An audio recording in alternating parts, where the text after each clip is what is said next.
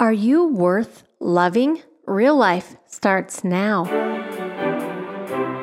Welcome to Real Life with evangelists Don and Kathleen Lay, where people with real problems find answers in a real God. Welcome to Real Life. I'm your host, Kathleen Lay, and joining me is my husband, Evangelist Don Lay. Later in the show, you'll hear from Mary Priddy, who was looking for love but fell into prostitution. Hmm. You know, I know for me in my life, I just wanted to be loved. And I believe that's the core of all people. We Yeah. all just want to be loved. Yeah, I think when it comes to love, we all have that need for that love and acceptance. Mm-hmm. But there are many who feel like they're not worth that. Yeah. They feel like, gosh, who would love me? Who would even like me? I feel like I have to act a certain way, do certain things in order to earn that worth, to be mm-hmm. worth it. Yeah, that's so true. And for me, you know, I had high hopes and dreams as a little girl to, you know, be the princess and there'd be a Prince Charming. But to be honest with you, I just wanted to be loved and I was willing to marry anyone who would marry me.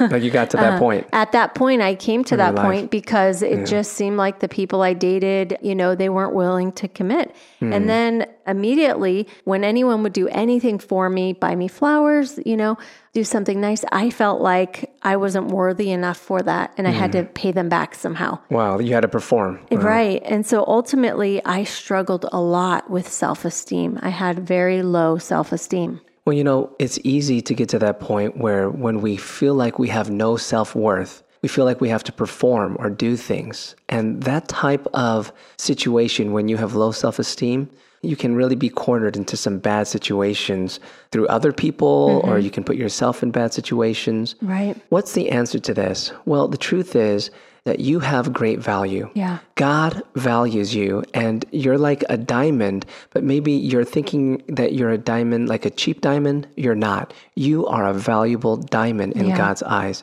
The Bible says, but God demonstrates his own love toward us, and that while we were still sinners, Christ died for us. Mm-hmm. Romans 5 8. You see, you're worth so much because God gave his one and only Son for you. That's the price that you're worth. You're valuable and God loves you. Let's hear from Mary after the break. Real Life is made possible by people like you. We'd like to take this opportunity to sincerely thank you for your generous support. We couldn't do it without you. May God bless. Welcome back to Real Life. I'm your host, Kathleen Lay, and joining me is my husband, Evangelist Don Lay. Hello, everyone. Joining us is Mary Priddy, and she's going to share with us how she was a crack addict who was a prostitute. And we're going to find out what brought her to that and how she got set free.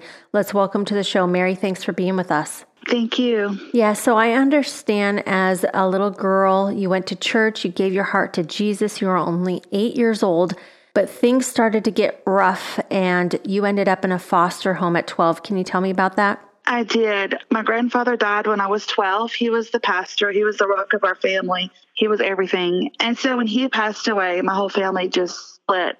My mother left to go and do drugs. My father was drinking, and my poor grandmother was just beside herself. And I just could not stay there any longer. I didn't know what to do. So I took a really not sharp knife and cut my wrist and called mm-hmm. 911. Yeah. And they came and got me and took me to a judge. It was a really small country town. And the judge asked me if I'd wanted to go back home with my grandmother or if I wanted to go into state's care. And I told him I didn't want to go back home. Hmm. And what happened from that point on as you were in the state's custody? I was shipped around from placement to placement. I went from a very, very sheltered life to being put in a shelter, the first placement with these teenage girls there for legal issues. And so it was just rocking my world. It was very strange to me. And they sent me to foster homes, group homes. I was over 30 in four years. I started to cut myself shortly after I got into custody because my world was over and so much has happened in such a short time. And I felt so numb sometimes, and I just needed to feel something. And so I would cut myself. Mm. But with the really bad cuts that I had to get stitches for, is when I felt so much anger at everything that happened and angry at myself. And I was just get a razor, and those were the really bad cuts. Mm. And because of the cutting, they put me in psych hospitals and labeled me with everything. Mm. And they had me on so much medicine. When my grandmother come to visit me, I was drooling and I was mm. just a shell. I wasn't even me. I was just sitting there. Wow. It was oh, awful. And where was God for you in all this? I left him. I left him when my grandfather died. I was so angry at him because my grandfather died. I just didn't pray. I didn't do anything. I felt he left. When my grandfather died, I, I felt that he did too. Wow. And so you continued in the system and you were in a haze, a drug induced haze. And yet at the same time, you just felt very numb and unloved. And that's a deep, Yes. hard feeling to deal with, not feeling loved. And this continued. And at 15 years old, something happened. Can you tell me about that? Yeah, I was in a residential treatment center and I ran away with an older girl who knew much more about the world than I did because I knew nothing. And we ran away to Nashville, which was a big city.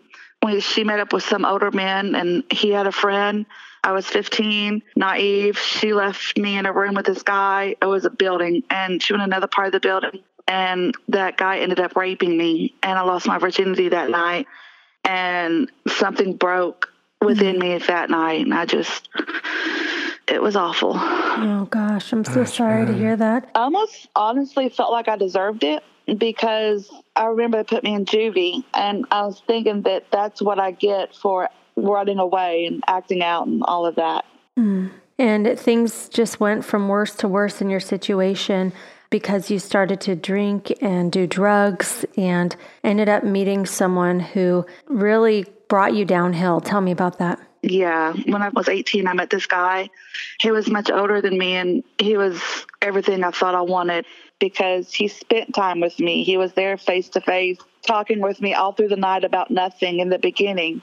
And he gave me that attention and that false love. But I took it. I soaked it in and took it. And he introduced me to drugs and to the dark world of sex and all this other stuff. And Right. I started to do drugs with him, and then one thing led to another. He would start pimping me out to his friends. Uh-huh. He would get me so high where I could not see straight, and then ask me to do something, and I would jump off a bridge for this man.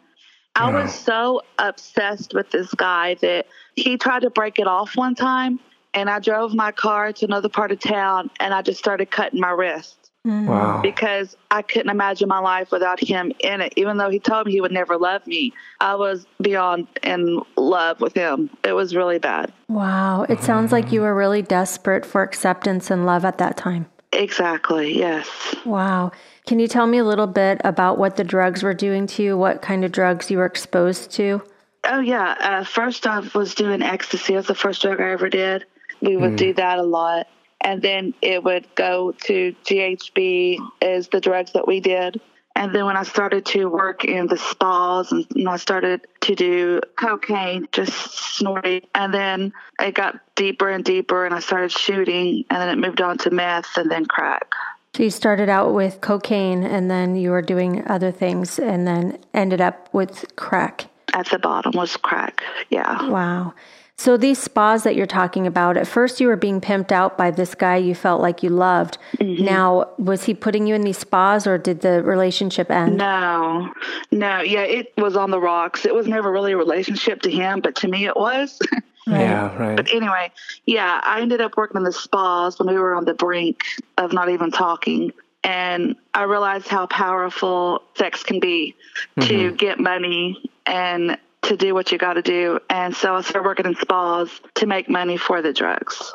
Hmm. Wow. And so, as you're working in the spa, what were you getting from this besides just the ability to buy your own drugs? I was getting attention and a false sense of belonging hmm. to the girls that work there, the people that ran it, and the guys that come in there, the good guys, the nice guys that come in there, just talking and hmm. I don't know. Right. And of course, the money. Hmm. Oh. So, you're living to really just survive to chase after this drug. Yes. And did you ever imagine, as that little girl, that you would be in this place now, prostituting yourself to get drugs? Oh no, never. I wanted to be a songwriter and a teacher. I never wanted in a million years to think that I would just give myself to people for money for drugs. And at the end, I just gave myself to people for drugs. I mean, it got really bad. Wow, what a painful place to be in. And there are people listening right now who just feel for your story, and maybe they've been through a place where they just would do anything for love. They didn't care what it was, mm-hmm. just so someone would accept and care for them. Mm-hmm. And my question to you is what emotions were you feeling at this time? Did you have any, or were you completely just numb during that time? Well, I stayed high to stay numb, to not face the feelings I felt when I was sober. And there were some sober days. And I was still like that little girl searching for someone to love me, to accept me, to belong. And I still felt like that orphan. And so I would cling on to anybody that gave me any kind of attention. And I felt lonesome and I felt depressed and sad and hopeless. Mm-hmm. And so I tried to not be sober ever. Mm. And you know, you also did some other things where you attempted suicide, and we're going to talk about that on our next show and how you found yourself just at rock bottom in a crack house and you turned and looked up and called out to God. We're going to pray for those right now who are in a place where they're in darkness, they're hurting, they're in pain, and they need healing, they need hope. Mary, we're going to have you on our next show. Thank you so much for being with us. Thank you. I think oftentimes in life we can come to very disappointed moments that become life changing for us, as you're hearing in this show. And I just sense that there's someone right now listening and saying, Gosh, I really identify with that. I just feel so numb. I feel that I can't feel anything in life. I'm so disappointed in how things ended up in life. Father God, I'm praying for that person right now. I'm praying for that person just to raise up their hand and say, Gosh, God, that's me. I'm at a point now where I can't feel anything. God, help me to feel again. Help me to know that I'm alive. Help me to know the reason why I'm alive today. Jesus, we love you. We receive you. We believe in you so that we can feel again. In Jesus' mighty name. Amen. If you need prayer, give us a call at 877 480 4477. Again, 877 480 4477. Thank you so much for tuning in. You're listening to Real Life.